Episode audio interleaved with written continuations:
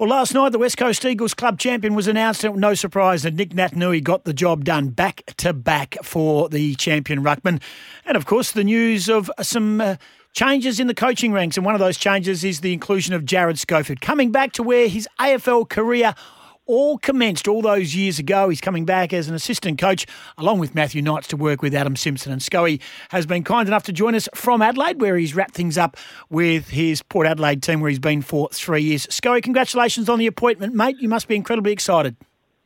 No, thanks, Scott. Uh, yeah, look, super excited. It um, was something probably you know six to eight weeks ago that wasn't on the radar, but yeah, thrilled that um, I've made the decision and really looking forward to um, getting back to where it all started for me, as you just mentioned, and um, you know, really looking forward to working with Adam and the other coaches and being part of a great club and uh, hopefully be a part of a, a, team that get back into the finals. What was the attraction? I mean, home is home, but obviously you'd settled nicely with the full family over there in Adelaide, so that would be a big call when you're weighing things up. What was the attraction to come back to West Coast? Um, the opportunity and the role um, that was uh, offered. Um, you know, and you know the, the experience of working um, with other coaches and, and a big organisation um, like West Coast um, was the appealing thing, and I just thought it was a, another step in the progression of um, the possibility of if I want to take on the opportunity um, in the future and, and put myself in in the ring of uh, senior coaching. So I just think it was a step up um, in my coaching development, but. Uh, you know, to be able to work with Adam and uh, work for West Coast Eagles was uh, the final thing that got me across the line.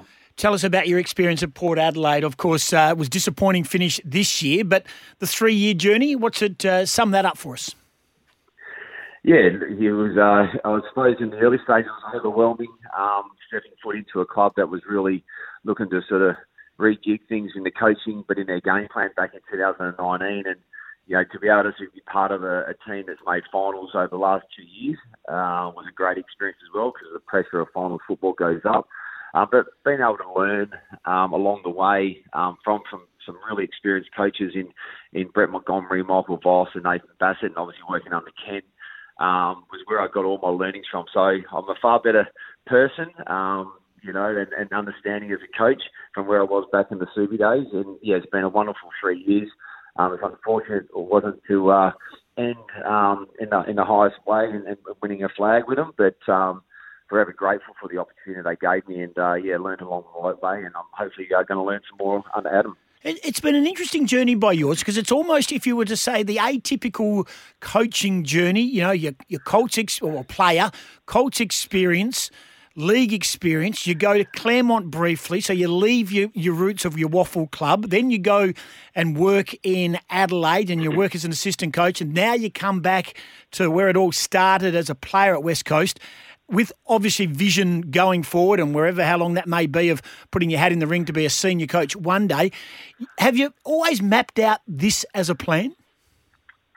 No, it's just worked out the way it has. Um, but one thing I have stayed true to is that making sure that whatever step I took in my coaching development was at the right time and it was the right time for myself. And, and as you mentioned, all those things along the way, um, you know, the one experience also the advice I got back from when I first started coaching – under 18s or Colton City was to make sure I do it on my time schedule and, and not to be in a rush to get somewhere just because of what maybe external people perceive mm. to think you're ready to step up. And look, I've um, had offers along the way to um, probably jump ahead of where I'm at at the moment, but I've always stayed true to making sure that my progression, my step um, towards possibly one day putting my hat in the ring for a senior coaching role is um, on my time schedule. And you know, and when opportunities present, um, you've got to take them. And you know, West Coast opportunity now was something that wasn't on the radar because um, I was I was very very happy with at Port Adelaide coaching the midfield, a very demanding area to look after, and, and working with some great coaches, but. Feel like it's the right time, and, and I'm forever grateful for the opportunity from West Coast now. Jarrad Schofield, our guest on Sporting Goss, uh, coming home, and we'll start with the West Coast Eagles later in the year in the pre-season for 2022. When you're uh, in the opposition midfield and you're coaching the machine that you had, a wonderful midfield led by Ollie Wines and Travis Boak and others. You're looking at a bloke called Naitanui, and he's in the opposition. You must get some relief knowing that you're going to be working with him rather than against him.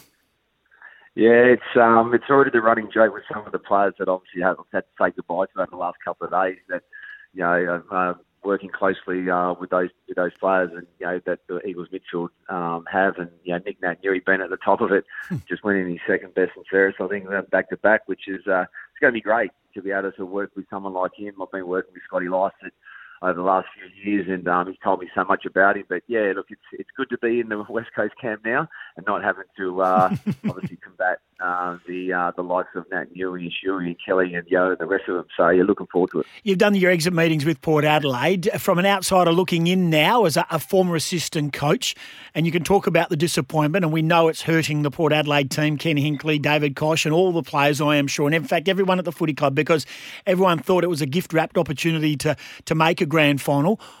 Can you give us your, just an overview without going too dark into it and deep into it, just in regards to what the overview was as a coaching group, what went wrong? Yeah, uh, it's, it's hard to really put a sort of finger on it. You know, it was, you know, we were sort of blindsided. We trained really well, we prepared really well, and it's been well documented that we're sleeping in our own bed, being in our own state. But that's the norm. You know, that's the norm that we expect um, of our of our AFL footballers. And yeah, look, I think it's um, you know, it's hard for me to um, get in the minds of the players. But I'm, I'm sure they'll dig deeper, the coaching staff at Port. Um, but in, in the couple of days, we've just reflected on, you know, did we, um, did we, I'm not to say we took our eye off the ball, but, you know, did we play it too early? Um, but yeah, look, at the same time, maybe it's just not their time at the moment, Port Adelaide, in terms of um, getting to that ultimate grand final and, and winning a flag. Sometimes it takes teams a little bit longer. And I think uh, we've got to, I suppose, understand that Port Adelaide um, average age from last year's prelim, I think it was 28, and went to 23, mm. losing some experienced players. There's still some young fellas in Rozee, Butters, Duursma. They're only in their third year of football, um, and when you're playing against other teams that are, you know, well versed, and if I look at the midfield of the Bulldogs, um, they run really deep, and unfortunately, that was where it sort of started, and, and um, we just uh, were on the back foot straight away in and around the football contest, not only at ground level but um, all over the ground. You know, our backs probably had their worst night, um, and when we did have the ball, I suppose when I say we, I said when Port Adelaide did have the ball, um, we couldn't turn it into anything. Um, I think it was just one of them games that came at the wrong time for the club and um, disappointing way for them to finish. All right, so now hot on the heels of that, you're fresh. For, uh, they are fresh from having played the Western Bulldogs and seeing them firsthand. I saw Melbourne here last week, and I've, I've never seen anything like it. That third quarter, and Max Gawn led, but the overall bull nature of Petracca and Oliver, the outside work of Angus Brayshaw, Viney played probably his best game in a long time. Who wins and why, from your perspective, a bloke that's been in the battlefield this year with both our grand final teams? Yeah, honestly, I'd love to say I'm going to sit on the fence. You just all the names you just mentioned there. You know, it's going to. You know, they say it's won a loss in the midfield, but at the same time, Naughton, I saw Naughton firsthand last week. You know, take six or seven contested mm. marks, and anything that came his way, he caught. So I think whoever can actually score. I know both teams, you know, have got sort of striking power. You know, and I've obviously got quality midfielders. Um, look, if, I'm probably going to maybe lean towards Melbourne only on the, on the basis that they might be the fresher one. I know they talk about momentum going in. The Dogs have played the last three, um, and, and mm. Melbourne have had a bit of a bit of a break. I just I just probably lean more a little bit towards Melbourne. You know, being fresher, they seem like they're uh, they're really on a journey. Um, you know, there's some emotional attachment to it. I think with uh, they've been waiting a while and how they've been sort of belted around the years a little bit Melbourne over the last few years and how under how they've underperformed. And I just think that it's their time, and I just think they'll get it in a close one. Would you uh, like to see Ollie Wines win the Brownlow? One young man you've had a bit to do with over the last three years.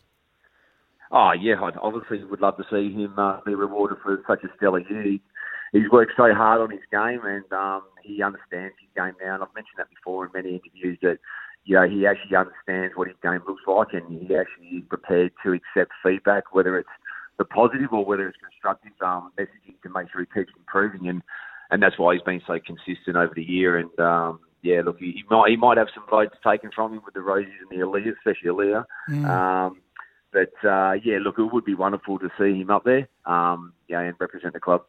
And the last one for you. Uh, some things never change. You're three years away over there at Port Adelaide. Subiaco sitting at the top of the WAFL ladder, mate. I know you've got the West Coast Eagles WAFL team to worry about now, but you've still got a bit of Lions blood running through you. You must be excited about their prospects going into the finals campaign for themselves.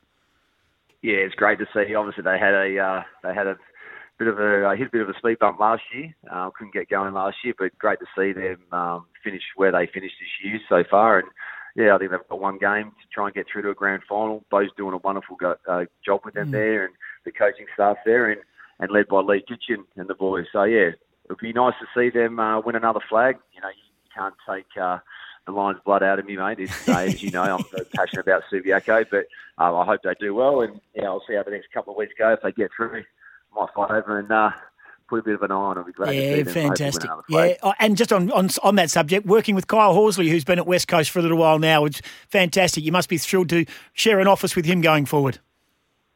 Yeah, it's going to be great working with Kyle. You know, um, yeah, it's going to be, yeah, it's going to be great to reunite with him. Um, you know, and I've spoken to him um, a lot, a lot over the last sort of three to four weeks um, as to how it all works there, and um, yeah, look at what the list is like and what the club's like. So I've really tapped into him, and, and um, you know he's going to be one I'm looking forward to working with again. Congratulations on your appointment. Exciting times for you. Uh, all the very best over the next uh, month or whatever it takes before you uh, get back, and uh, yourself and Beck get back here, and all the rest of the family. We look forward to seeing the Schofields back in WA. It's exciting times for the club. It was a great night last night. They know the hard work is ahead of them. They were pretty candid and pretty honest with their assessment of the year that's gone, and uh, hard work never killed anyone. So they're looking forward to bouncing back with your assistance as an assistant coach, Scully. Thanks for joining us this morning. Oh, thanks, guys. Thanks for having me. Good on you. Jarrad Schofield, the new assistant coach of the West Coast Eagles, here on the Sporting Goss.